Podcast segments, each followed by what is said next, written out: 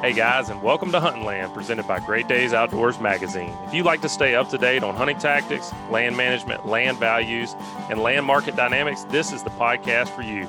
This week's show is brought to you by the Hunter's Mate Lowdown Trail Cam Reviewer. Finally, a trail cam viewer that actually works. Lowdown's high speed trail cam viewer has flippin' fast technology that allows you to view images three times faster on a screen that is 60% bigger than typical 7 inch viewers. Lowdown is a dedicated viewer slash photo manager made for one thing and one thing only fast, uncomplicated viewing of your trail cam images and videos. Lowdown makes viewing large numbers of images fast and easy. It allows you to easily delete individuals or groups of selected images. Find out more at lowdownviewer.com. And also brought to you by Alabama Farmers Co op. From backyard gardening to large scale farming and everything in between, your local co op has what you need to be successful. Since 1936, Alabama Farmers Cooperative has provided high quality products and friendly service to community members and local farmers. With over 60 locations to serve you and 85 years of experience, you can count on the co op. For more information and to find a location near you, visit www.alafarm.com. I'm your host, Joe Baya, here today with my co host, Butch Thierry and Clint Flowers. Clint, you ever uh, seen pine trees get planted the wrong way? Yeah, starting when I was a teenager, it was mostly done by me. I get introduced to the uh, J rooting, as they called it, when I used to plant pine trees and you know in between thinnings, plant log landing, stuff like that. And uh, had landowners come behind me, hey, you're J rooting these. What's that? And well, that's when you put the tree in the ground and the root spins back up and comes right back out and it's poking out of the ground because you didn't put the tree in hole in correctly uh, after you ran through there with the dibble. So one of the main reasons that I don't run a site prep and reforestation company today.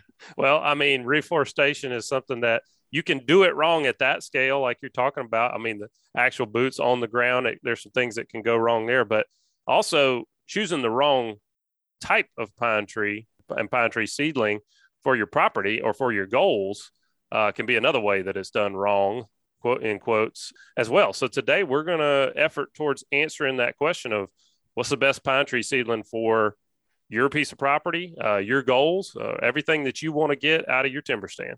But before we do that today, joining us is Jonathan Smith, the executive director of Timber Mart South, for this week's current timber market prices update. In this week's segment, we're talking about Georgia. Last time we talked about Florida. Uh, we saw some pretty interesting changes in Florida uh, in the fourth quarter. We're talking fourth quarter of 21 today for Georgia. Are you seeing any of that Florida influence in Georgia? What's going on? Well, thanks for having me. And uh, yes, we, we are definitely seeing some of that influence on your uh, pine products, especially you know, Georgia is one of those states where we've got two regions that are pretty different, but South Georgia definitely felt some of the influence of Florida. Well, really just the wet weather in general, but uh, the stronger markets in that area.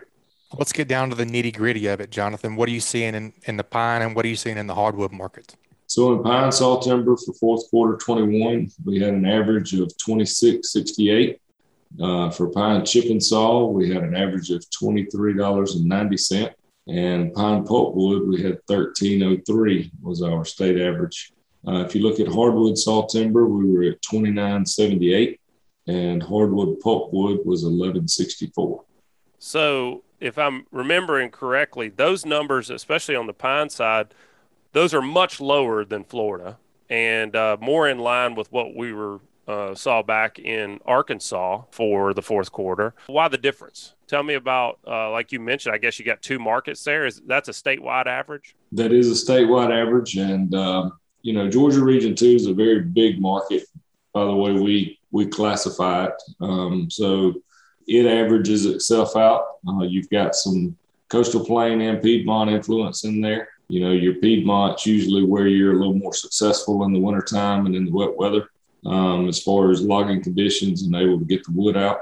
Um, and so, you know, we, we've seen some really high prices in South Georgia and Florida uh, over the last couple of quarters. But when you take Georgia and you you put all the data together and average it together, it kind of levels itself out and brings it a little more in line with the rest of the South you know, Jonathan, last time we had you on, you're talking about how Florida's kind of a it's an interesting economic environment because there's good competition in that state in terms of uh, mills and, and competition for these raw materials, you know, the for the timber itself. So in Georgia, is that landscape different? Uh, what's the competition like, and are you guys seeing any uh, investment in bringing online more capacity by the mills? You know, that would maybe point to there being more competition going into 22. Yes, Georgia. Georgia is a little different. Um, you know, I, I, talked about the discrepancy between Region One and Region Two a little bit, and uh, if you look at a map or if you think about a map of Georgia and where the mills are located, uh, most of those are in the southern region. Um, we do have a few that are on our transition zone or where Region One and Region Two uh, come together. Uh, but if you get into North Georgia, you've got a lot of metropolitan areas, and you've got, uh, and then you get into the mountains, and it's just not the, uh, you know, the productive timberland, if you will, uh, that you have in South Georgia. Uh, South Georgia has some of those influences, but South Georgia has got a pretty good, diverse group of mills, and they're located pretty well throughout South Georgia. Um, so there's there's some competition, uh, but they're also positioned pretty well so that um, they provide good, stable markets for the for the resource. Uh, but they're not they're not as limited in their procurement radiuses as say Florida is. Um, so you you've got some of that, you know, again a lot of that at play, um, and really what what drives timber prices um, because we do have a lot of standing inventory in the south is accessibility and what what you can get out. That's what i was just about to say. It sounds like accessibility is your biggest that's burden right. to bear there. And and we've had some wet couple of quarters so we've seen some strong prices. Absolutely. Well, you know, I, like we've talked about on previous segments, it's important to stay on top of what's going on uh, in your market and Timber Mart South is one way to do that. But also, it's important to have a relationship with a with a consultant forester uh, in your area, so that you know they'll be able to clue you in uh, to what's going on in your market. Maybe these fluctuations that that the averages don't pick up.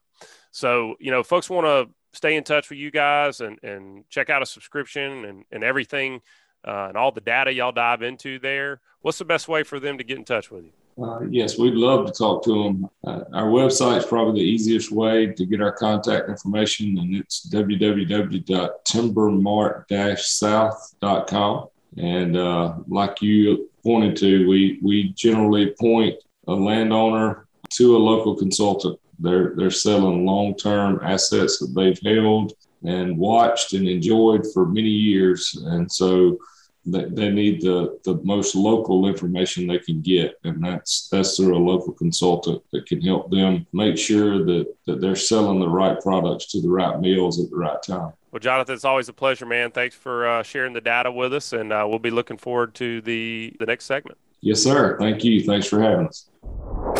Guys let's take a quick break and hear from this week's sponsors Photonis defense masters of darkness Photonis Defense is proud to offer the PD Pro line of night vision systems. The PD Pro series is the world's smallest and lightest night vision goggles, built around the Photonis 16 millimeter filmless 4G image intensifier tubes and their hybrid filmless 18 millimeter image intensifier tubes.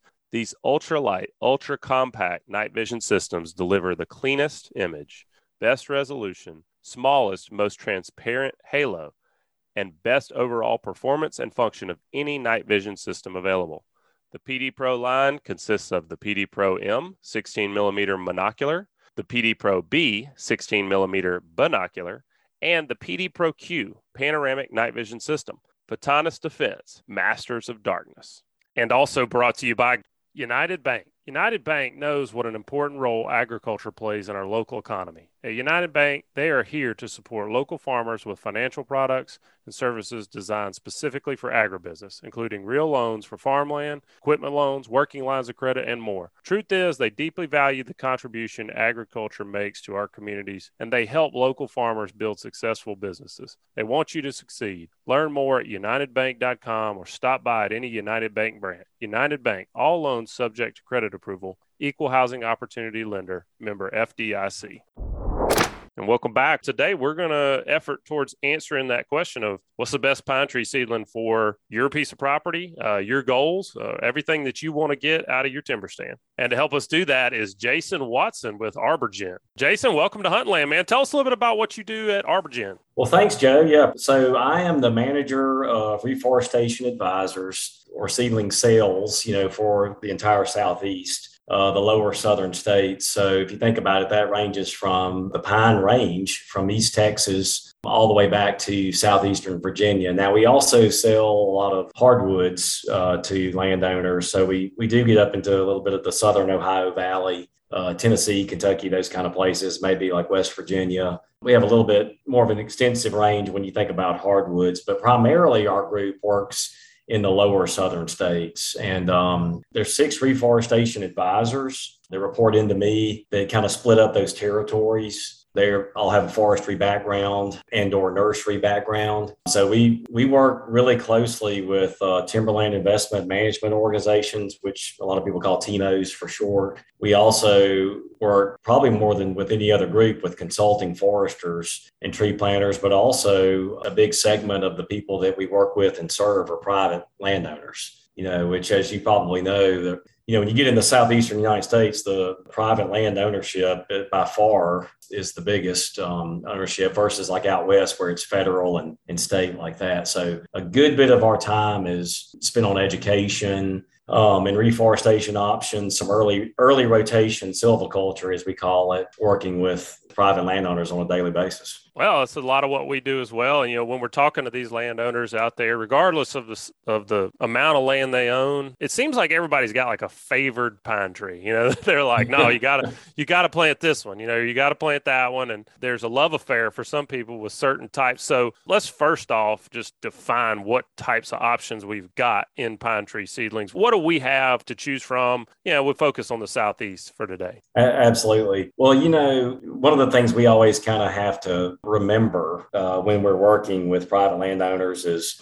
and gosh, we we all learned this back in either taking forestry classes um, or wildlife classes, land management classes, what have you. Is it all comes down to the landowner's objectives, but certainly within those objectives, there are several options. Now, in terms of you know timberland management, the predominant species is still loblolly pine loblolly pine, uh, gosh, tree improvement, you know, genetics research started with uh, loblolly pine back in the mid 1950s.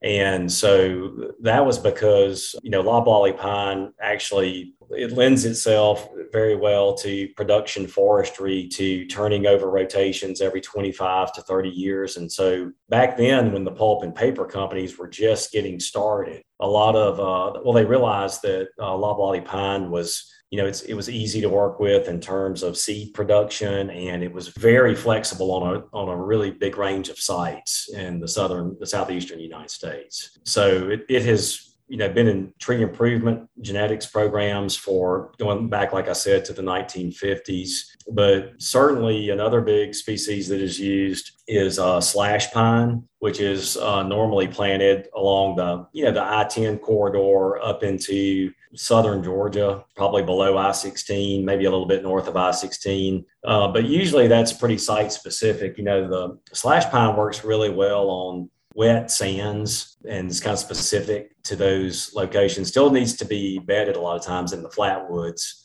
on those areas that I just described, but it's certainly a really good option for those um, locations. And then, of course, one that I think you guys are really familiar with, and one that has really in the past, gosh, since my career started in the in the mid '90s, but probably probably more more so in the, the 2000s. A really big emphasis has been on longleaf restoration, and so there has been a a lot of a lot of growers. There's been a lot of research done on where we can plant longleaf and really understanding the silviculture or management of longleaf and understanding what land again coming back to what a landowner's goals are. You know, you see a lot of landowners who are interested in know, they have multiple objectives that uh, may consist of timber and, and wildlife in terms of, you know, bobwhite quail, or also they, they may not even be managing for wildlife, but they, they want to grow, they want to grow pine trees for straw, for pine straw, which is a huge market, as you guys know. And really longleaf is, is the predominant species for straw production. Slash can be used also, but definitely not loblolly. I don't think that's acceptable to any of the straw producers and landscapers. Yeah, Butch, you just kind of went through that on your place. We did, right? unfortunately, yeah. Yeah, uh, yeah. I mean, you know, they just found out that there wasn't much of a market for for loblolly, like right. for straw anyway, at yeah, least in in, yeah. in, his area. So longleaf seems like the yeah. way to go. And it seems like you're talking about those landowner goals. We get to talk to a lot of people that are in this, you know, in this uh, decision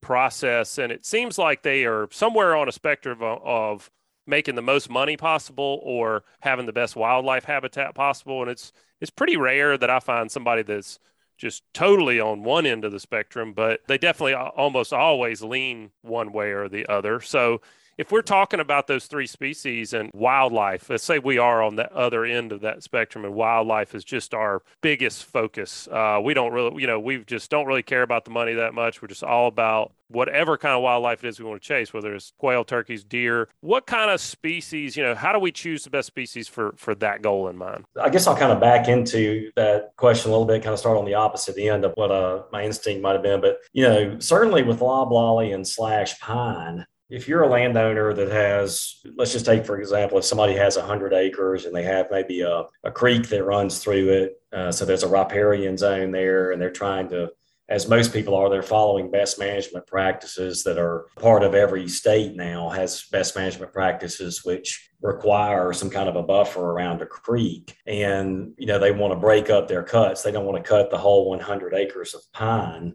at one time. They may cut 40 acres one year and they may wait 10 years and cut another 60 acres. I think, Joe, you mentioned earlier when we were uh, talking off the air, you mentioned that you had some mature pine and you had some maybe mid rotation age pine. And so, certainly, there are some opportunities to kind of break that habitat up. And so, it's not all one just, you know, monoculture and it's um, in terms of the same stage in growth. Right. You know, so those are opportunities there. I know growing up, when I was growing up in Mississippi, I on some of our land in eastern Mississippi, I loved uh, clear cuts after the first and second year for the deer habitat. No doubt but certainly, you know, one that is probably kind of has the most cachet or the most, uh, or lends itself to the most, you know, multi-structural, maybe if you will, and edge effect situations, and and and certainly burning um, is longleaf pine. You see a lot of people who are, and and we and we work with a lot of landowners like this who, it's like you said, Joe, they're they want the timber aspect of it to be able to grow good trees, but they also want the opportunities maybe for good bird habitat, or and I'm talking about uh, wild quail and you know and turkeys certainly. And you'll see them plant a lot of longleaf because they can burn at early ages. And you know maybe go in there to low um, the low trees per acre, low stocking rate, and have a lot of options to be able to plant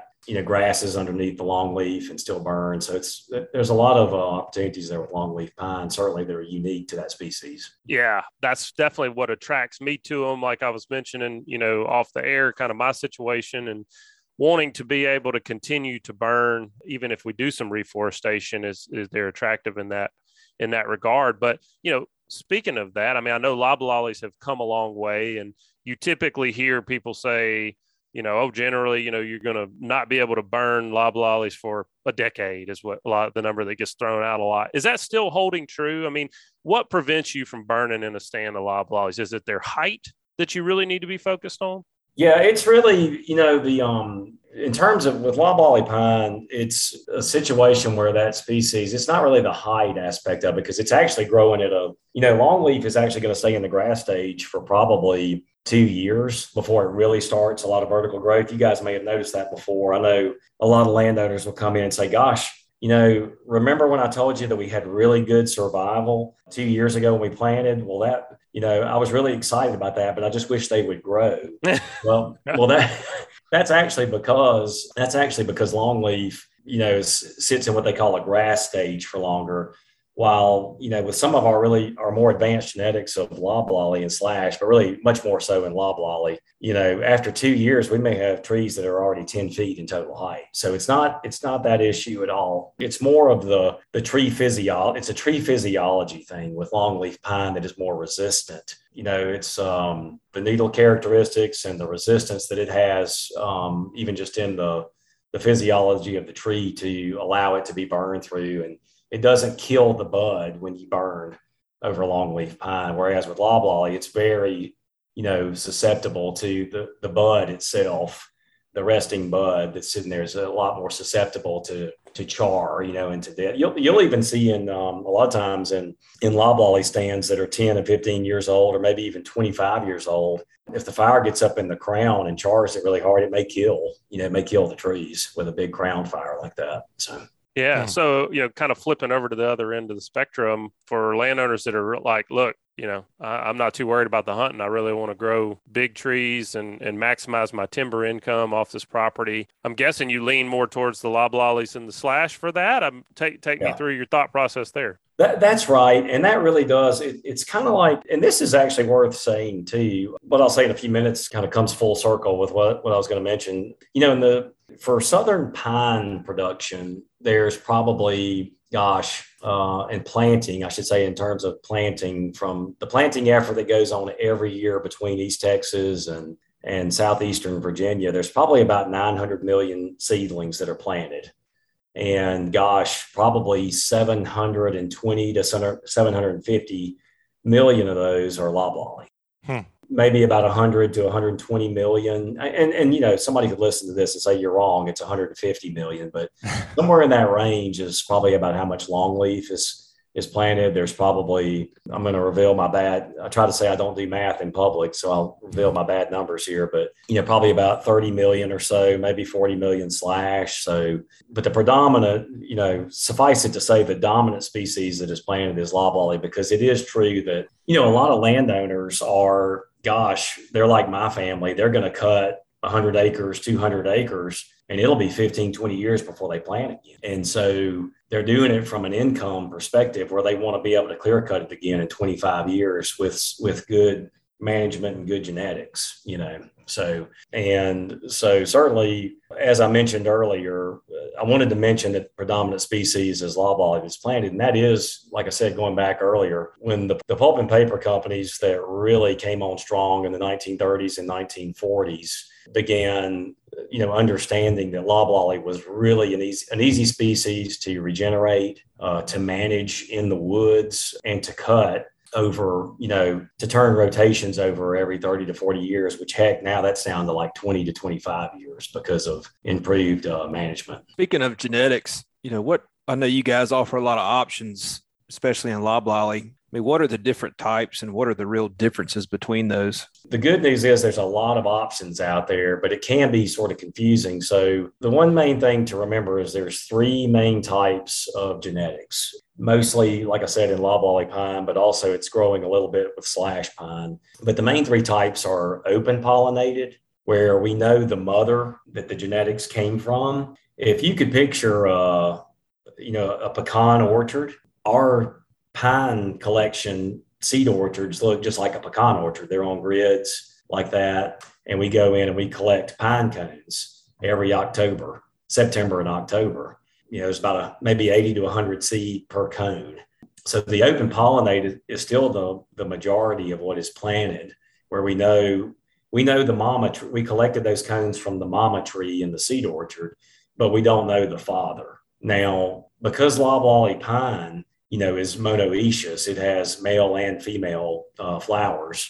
We're, we know we're getting some pollination from that improved seed orchard, that seed collection area that we have managed specific, specifically for the genetics we want. But there's also about 30% of the pollen. Think about how your, your truck looks in March, you know, in late February, March, it's covered in pollen. And pine pollen, it'll fly for, you know, hundreds of miles. So we also know that a lot of those trees in our seed orchard are getting pollinated by fathers that we don't want.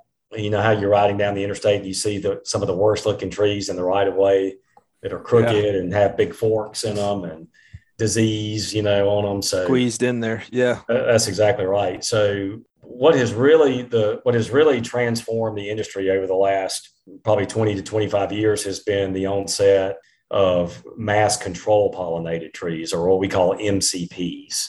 Some people call those uh, control mass pollinated, but it's the same thing. It's it's control pollination, which is really the same thing that you know they did with agricultural research did back with corn back in the 30s and 40s. So it's really the same thing. It's just a hybrid pine, is all it is. But but the big genetic gain is the fact that we know the mother and we know the father. And we're isolating those female flowers before any wild pollen can hit them in the spring.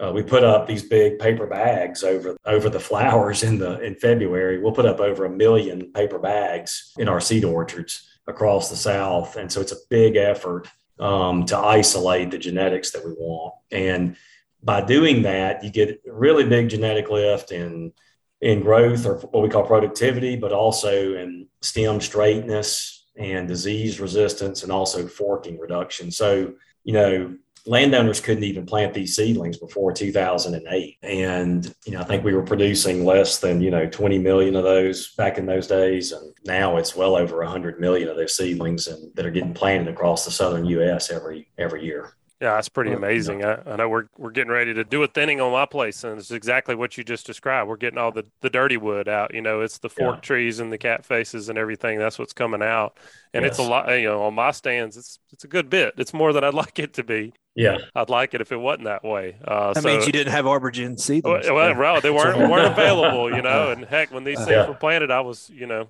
just yeah. just barely alive. So uh, yeah. And uh, don't let me fail to mention there is one other option, and that's varietals or clones. That's where we've taken one MCP seed, found the best individual seed, and mass propagated that to make millions of copies of one seed. Now, you know, that's less than probably two or 3% of what we produce. ArborGen is the only company that makes those seedlings, but they are still in demand. And that it does represent the highest level of genetic gain it's just that it's a smaller, you know, amount of the production that we produce. Certainly, it's it's on smaller scale than MCP and, and OP, but it still is out there. One of the things I tell people, it's not that those are not genetically engineered trees; they're just propagated, you know, from one single seed using natural processes. When you say it's it's not as predominant as the MCP, is that a cost barrier, or why is that? Because you would you would think that's the one everybody would want. Yeah, actually, Bruce uh, Zobel, who started the North Carolina State Tree Improvement Co-op back in the mid '50s, he was kind of the godfather of tree improvement in the United States. He always said if we could get to that level, it would be um, the holy grail, you know, because we find the best individual. There's no, there's no, the only variation out there would be from the environment, you know, from different. Mm-hmm. You can map out your soils basically because you got the same tree planted in every location. But you're exactly right, Clint. That's a the, the big barrier there is it's really um, it's production, getting the production refined, the techniques refined, and we've been working on it for years. But in terms of propagating that seed uh, into a little germinate that then gets transplanted into containerized seedling, is um, it's really hard to do that in the millions of seedlings. And so, and it, and it's also it's expensive. They're expensive to produce so as a company, we're still working on and refining those techniques to maybe bring it to scale, you know, in a bigger way some, someday down the road. Jumping back to the hybrids, I'll tell you another way you can really dominate the market. If you guys can figure out how to come up with a pine tree that will drop acorns. uh, sorry, great. Uh, I mean, it's, it's, world domination then. That's right. Yeah, that's like people tell us we need to figure out how to produce square. The lumber, the lumber guys tell us to yeah figure out how to produce square trees. Yeah. I bet yeah, that would be beneficial. Square trees that drop acorns and it's game over. Yeah, exactly. That's right. All in one. That's exactly yeah. right. Someday, maybe. We'll see. So, Jason, just a side note, I'm, I'm intrigued by the varietal, the propagated seeds. I would assume that the end outcome of that would be a faster growing, yeah. straighter, more efficient tree all around. Yeah, uh, but it really is. I mean, the so when you have found that one individual that you know it, it's the fastest growth it's got the straightest trees, like every tree is a is a light pole, and then they, they don't have disease uh, extremely low incidence. You know, like uh, people call them cat faces, like Joe mentioned that that's fusiform rust that mm-hmm. you know just really hits us really hard uh, down in the southeastern United States. Uh, more more so on the eastern side of the Mississippi River than the west, but it's over there too. And then also the trees that have you know hardly any forks. You know, a fork in the first 17 feet automatically t- makes it pulpwood. So when you've got that a really high percentage um, of those trees grow, and you know they're growing fast and they're just the, the best trees you can produce. Yeah, it's we we have a landowner down in Florida. Certainly, he's got a, a, longer growing season than where I live here in South Carolina. But he had planted he planted a stand uh, back in 2009 and has already thinned it twice. Wow, it was like 60 acres, and so he's he's he, and the second thinning was done at age 12 and he already cut chip and saw out of it so it's it's really amazing um, what you can do what we find most landers, most landowners doing is planting the hybrids, the MCPs that are really focused on on return on investment because it's still at a you know re, a reasonable investment, but also offers a really big bang for the buck. You know, going from open pollinated to mass control pollinated. Well, and plus with us, I mean, our market's gotten more and more pulp based with these giant swings in, in pulpwood prices we get every winter yeah. a lot of these rotations never see saw timber anymore. That's true. That's very true. That's happened a lot. Yeah. You know, when you can get $25 pulpwood, why are you going to grow it another 15 years to get $32 a ton saw timber? That's correct. Yeah. That's exactly right. All right, guys, let's take a quick break. Don't forget about our sponsors and make sure you support them when you're out in the marketplace. Boaters List. Boaters List is your new, reliable, and fast resource designed to link everyone to everything on the water. If you run a boat, you know how difficult it can be to find the right company for the task at hand. Boaters List makes this easy and easy to find the service you are looking for. Locate anything from fuel docks to service repairs or rentals of large yachts, all the way down to paddle boards and all things in between. BoatersList.com will always strive to make it better on the water. And also brought to you by Great Days Outdoors Magazine. Are you frustrated by your typical hunting and fishing magazines? Are you tired of reading content meant for the guys up north or in the Midwest? Don't get left behind following the guidance of the guys who don't hunt and fish in your home state. Pick up a Great Days Outdoors magazine subscription and become a better Southern outdoorsman. Great Days Outdoors magazine can be found at your local Barnes & Noble, Books A Million, Tractor Supply Company, Rural King, Bass Pro Shops, Academy Sports and Outdoors, or you can save and buy online at greatdaysoutdoors.com.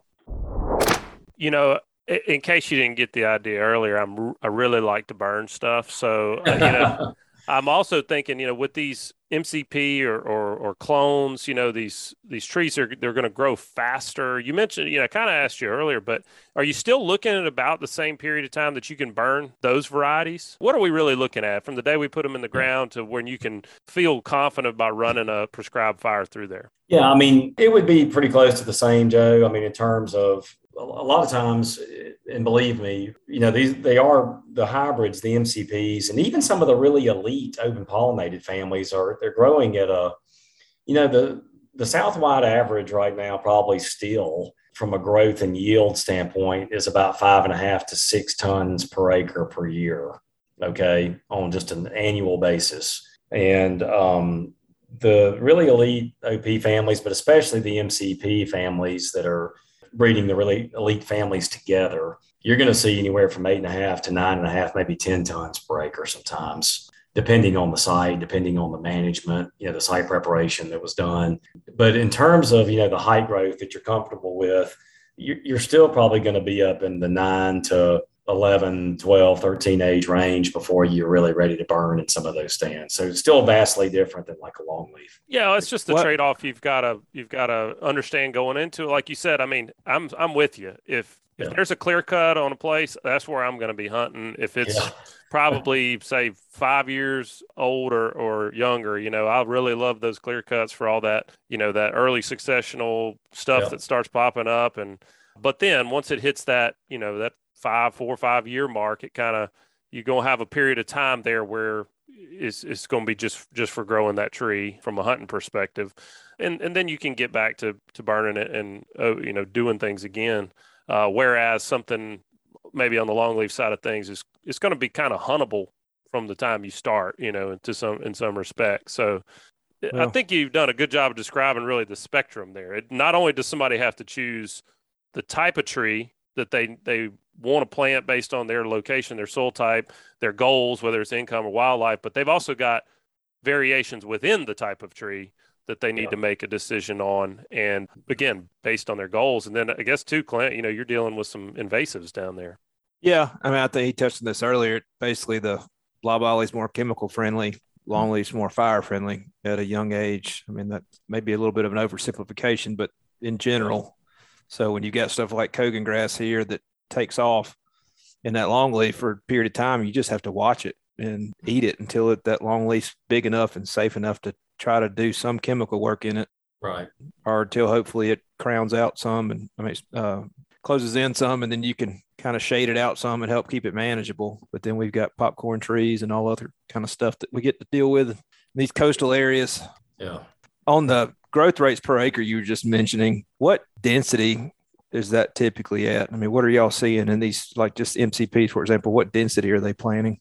Well, one of the things that we we always remind people is make a little joke and say this is not your grandmother's pine tree, so be careful what your your stocking rate is. We still see we'll still see some people that are really uh, they're, they're used the old um, back again. I keep saying this, but the old uh, in the pulp and paper company days, the heydays, people were planting 800 trees per acre, you know, 726 trees per acre, which I, I think is a six foot between the trees, six, 10, 10 feet between them. Yeah. You'll still see people doing that from time to time, but with, with advanced genetics like MCPs, you need to be really careful that they're going to develop a lot differently. This whole stand dynamics, you know, are going to be different than what you did 25, 30 years ago. Because, you know, stop and think about this for just a minute you know, I know there were some stands that were established by my family, like I said, in eastern Mississippi, where we didn't even do any site prep. We just planted seedlings back in the 80s. And, um, you know, we might have planted 700 trees per acre, and it was whatever the it was whatever the tree planter had on his trailer. So we didn't we just didn't know any any better. So with the hybridization of the pine, we tell people to be really careful. You know, more i'd say the most common stocking rate now with advanced genetics is probably 500 to 550 probably more like 550 trees per acre. And you're going to oh, need to you're going to need to thin those if you've done good site preparation by it you know and this is kind of painting with a broad brush because soils are so different but you probably you could need to get in there and thin it still by age 11 or 12 if you're planting 700 trees per acre you got to be careful because there's going to be so much inter tree competition some of the stand may start to fall apart you know, if you don't get in there and thin and, and schedule your thinning on time. So you, you have to be really mindful of that. And the other thing too, Clint, is you know what's so important that landowner has to really step back and take stock. Of course, we always tell landowners, you know, work with a forester, you know, get some forestry advice. There's a lot of professional foresters out there that I mean, I'm one myself. I'm not a consulting forester, but you know, talk to foresters, at least get a second opinion and think about your markets there's places um, you're talking about south uh, western Alabama, but there's places in North Alabama, North Mississippi where there's really there's there's really there's just bad pulpwood markets. There is no pulpwood market. Landowners up there. I mean, I talked to a forester in Tuscaloosa a year ago, Alabama, that's doing a lot of management in North Alabama, and they're planting in the mid 400s per acre because they're they're growing for saw timber, for chip and right. saw, saw timber. So they just blow on through that pulpwood yeah. straight in the chip and saw. Yeah. They're trying to grow better better genetics and mostly have chip and saw and saw timber. Yeah. yeah. That's neat. You mentioned site depending on the type of site prep and good site prep. I mean, what is good site prep in your opinion for these type seedlings? Well, you know, certainly back in the, you know, gosh, in the 70s, people were doing mostly mechanical, you know, 60s and 70s, people were doing a lot of mechanical site prep and windrowing. You could look at aerial photos and the trees that were closest to the windrows were the tallest. And they was like, what's going on here? What it, what it was, they were pushing all the topsoil. Yeah, a little compost. You know, next to the windrows. Yeah, it's really it's really amazing. They said you could see it was just alarming to look at the aerial photography. And so what what was going on at the same time? There was a lot of development from uh, herbicide companies in terms of using using chemicals for site preparation. And you know, slowly that began to get adopted in the 80s, and then when my career, as I mentioned, started in the 90s, it was just ubiquitous. You know, site chemical site preparation was everywhere. Well, now you know, kind of the rule of thumb is if you're a landowner and you know you really want to see waist high, they say vegetation coming back after you've clear cut. And if you, the rule of thumb is if you see waist high vegetation, where you see some of your your oaks and your sweet gums, especially maybe some hickory and maybe grasses coming back, that what we always advise people to do is get a good chemical site preparation on there to kill not only the the weeds and the uh, grasses, you know, and um, and hardwoods, the woody vegetation that's coming back, but but also a, comp- a big component of that woody vegetation is natural pine. So um, that's a big problem now. You know, Joe, you're mentioning uh, burning, how much you like to burn. That's I think people are mostly waiting to age two or three to to burn through longleaf pine stands, let them get established at least for a year, maybe not going there till a year, two or three but another big reason people are having to do that is to kill out some of the loblolly pine that's coming back in those stands. So, yeah, loblolly regeneration from natural pine has, has become a, a, big thing. You don't, you know, a big competitor. You know, if, if Clint's out there planting 500 MCP elite, you know, trees and going, okay, I'm looking forward. I want to be able to thin this by the time it's age 12, you know, then we want to make sure as much soil nutrition, as much water is going to that seedling and not not competitors. We want to give it all to the seedling as much as possible. Yeah, definitely. Joe and I were talking before you guys got on about the difference between chemical site prep and chemical release. You know, it sounds like you're recommending chemical site prep as opposed to chemical release because the chemical release won't kill the loblolly and we don't want to kill our loblolly that we bought from ArborGen planted, but we do want to kill that that volunteer, that blow in. So it sounds like a the chemical site prep would be more effective here to protect the, this effort, I guess you'd say. And, and it is, Clint. And what, what we see most often, if, if there's, you know, well, we see this a lot, you know, and all our reforestation advisors uh, are kind of programmed to think this way. You know, a lot of landowners will say, I don't want to lose a year. We just finished clear cutting. It's, you know, it's August September. We want to plan as soon as possible because we don't want to lose a year, but you're really better off to wait and let it lay out till the next summer and then do the chemical site preparation. In five years, your trees will be bigger than if you rushed it. Kind of a rule of thumb is if you're past, you know, in most areas, if you're past like mid to late June or July, it's almost better uh, to let it roll over to another year and uh, let all that competing vegetation sprout back then get a good chemical site prep on it. And in five years' time, you'll be further ahead than if you rushed it. Uh, landowners will tell us, they say, Don't you want to sell me some trees? And we'll say, Yes, that's our job. I mean, we have to sell trees to stay in business, but but most of us are registered foresters and we, you know, we're we really are trying to look out for the landowners and make sure that they're thinking about those things. Because you really, if you stop and think about it, it's crucial. You get one chance to get it right and you're stuck with that for the next 20 25 years. So we're really trying to look at it like if this was my property what would i do?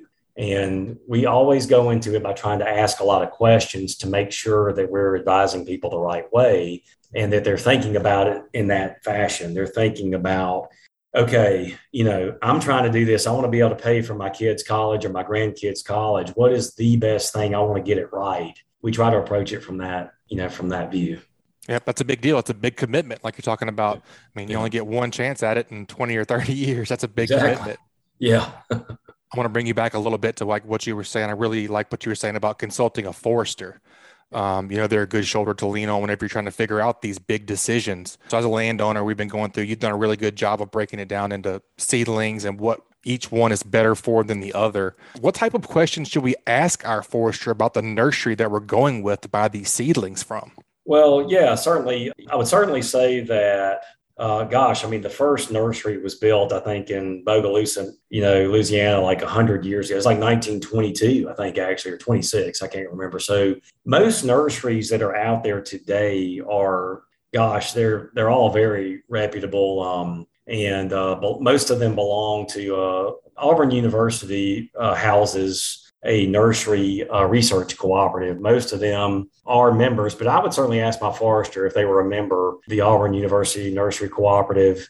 And you know that that's something good because that means they're sharing research ideas. They're up on the latest you know information that's out there in terms of taking that research and development that's being done at Auburn and putting that back to work in their nurseries. I know one of the things we hold really near and dear to our hearts at ArborGen that we think is crucial is we have an in-house um, kind of third party. Our it's really our our product development or our genetics group does a, a third party analysis, if you will. I mean, we have our nursery group, but also our genetics group uh, is in charge of maintaining a seedling quality analysis. Uh, it's kind of a third internal third party way of looking at quality control.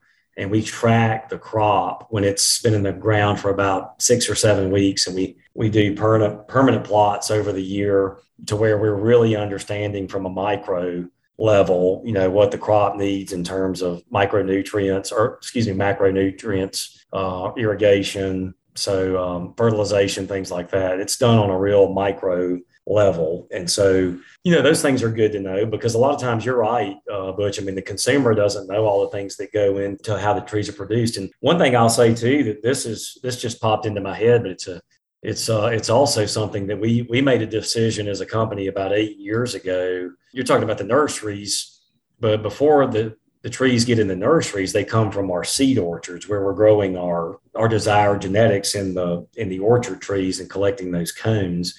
And there's in our whole system, there's over twenty thousand trees where we collect those cones from. You know, it doesn't sound like a lot of trees because we produce millions of trees every year, but it it, it only takes you know it's in the the 20,000, mid 20,000 range probably. Well, uh, we decided to DNA fingerprint all of our orchard trees in the seed orchards. And we now have the, um, the SNP technology that allows us to actually DNA sequence every single genotype that we have growing in our orchards so that, you know, if Clint had a stand that was like eight years old and he said, are these really the trees they sold that sold me that they said was on the, the invoice and on the sticker on the box? We could take a few handfuls of the uh, the needles off those trees and actually run them through and, and DNA sequence those and know that it was that family. Wow. Um, that technology exists now. So it's really fascinating. But what happened was we were at a landowner meeting and the guy and a guy said, How do I know what you're telling me I'm getting is what I'm really getting? And so we went on a mission and we are able now to take we could take uh, you know needles off of a pine tree, if you will, and you know, and, and DNA sequence them and know that you're you're getting what you're what we're telling you you're getting. You ever you ever seen how they name coon dogs? You know, they're like, this is Copper Penny's Whiskey River. I can oh, yeah. see this is going to be like Clint's, Clint's going to be walking out there in his trees, and he's going to be like, you know, this is this tree's daddy and yeah, mama. Yeah. Follow, you know. that, follow that sap line all the way down to. That's exactly right. Uh-huh. That's exactly right. Well, we uh. do. We we just think from a chain of custody people are making a higher investment now in their site prep, but also, especially with their seedlings, we think that chain of custody should be there if they want to know that it's there just for peace of mind. Absolutely. Yeah, that brings a yeah. whole new meaning to family tree, I guess. Right. Yeah. and backing yeah, up is... backing up what you're saying too. You know, I mean, like you said, it's it's one thing to make a claim, it's another thing to be able to actually prove it. Really exactly. cool, really cool stuff, man. I mean, there's a lot out there. There's more here than I thought there would be. Honestly, when we started talking about this show, I figured we'd get to the end of it and just be kind of like, okay, we need this for that and this for that. But the reality is, yeah. a lot really, of options, man. Like a lot of the things we talk about with land, is it depends. It depends on your soil. It depends on your goals. It depends on your your region, your location. Uh, depends on the timber markets in your area. So if landowners listen to this, hopefully they, they kind of are on the right track at least by the end of the show and they feel like they kind of know where they need to be. But I would imagine reaching out to somebody like you uh, or reaching out to the company there would be a good next step to take if they want to figure out exactly what what type of tree and maybe what type of seedling, you know, once they get there. oh, um, absolutely. So, Jason, I mean, I, we've answered a lot of questions today. I feel like people are going to be on the right track after this to know not only what type of pine seedling they're going to need, but what type of you know seedling within that certain type of pine tree they're going to want to get. But if they do have specific questions about maybe their management goals, their their soil conditions, their their region, the country, that everybody's situation is going to be unique. And they want to reach out to somebody. What's the best way for them to do that? Should they go to the website or, or, or reach out to somebody like you to to answer those questions? The former will get you the latter. So going to the going to the website, which is just arborgen.com. That's A R B O R and then G E N, like short for genetics.com.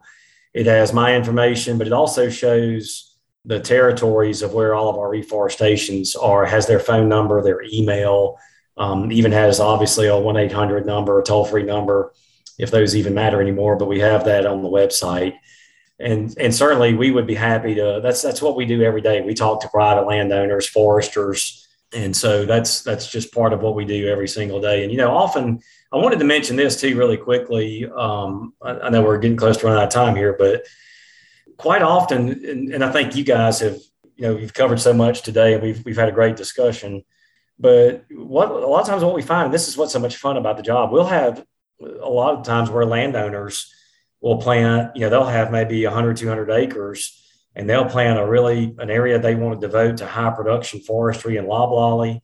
They may have 15 acres you know, or 20 acres that's kind of where they want to plant some longleaf.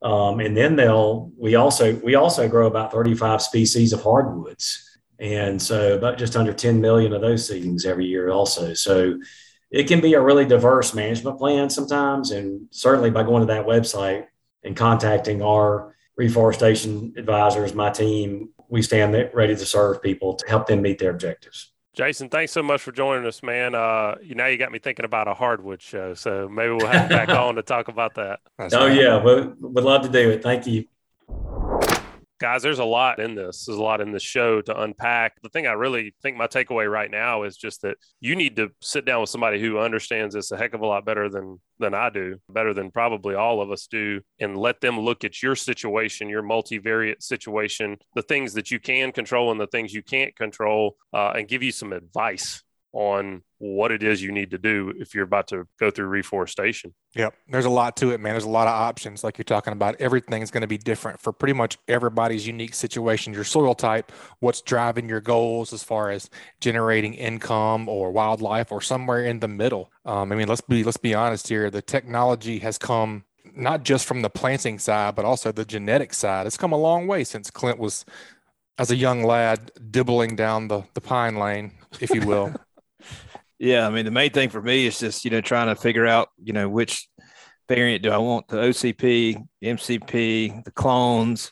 I mean, I want the know. Hulk. You know, if we're being yeah. real, let's get some yeah. of those clones up in here. Yeah, I mean that's that's, that's crazy. Just, this is and it's just be cool to tell everybody when you get here. But right, but yeah, so I mean that's the main thing, and, and it's like we talk about all the time with landowners and and buyers. Uh, when we're out looking at land, it's you know timberland is not timberland. It's not timberland. Every track's different. Every site's different. How is it site prepped? How many trees per acre there are? What variety are they? What company are they from? So there's a lot of things that you need to understand, or at least understand what you don't know when you're going to buy or sell a tract of land. And learning from shows like this and understanding what questions to ask is paramount. Yeah, you know, going back to naming trees, Clint. I mean, like if you've got those clones out there, like is it like, well, this tree is Frank and this one's Frank and this one's Frank, and you just, I mean, are they all Franks at that point? Maybe. Uh, well, it sounded like, according to him, the pine tree could be Francis or Frank. That's true. That's true. We appreciate you joining us. We want to make it easy for you to listen. So here's a handy option for you. To get the podcast emailed to you each week, just text the word hunting to 773 770 4377. Again, just text the word hunting to 773 770 4377. You'll join our email list and wherever you are listening to podcasts, go ahead, subscribe, rate, and review. Send us a written review. We'd love to hear from you.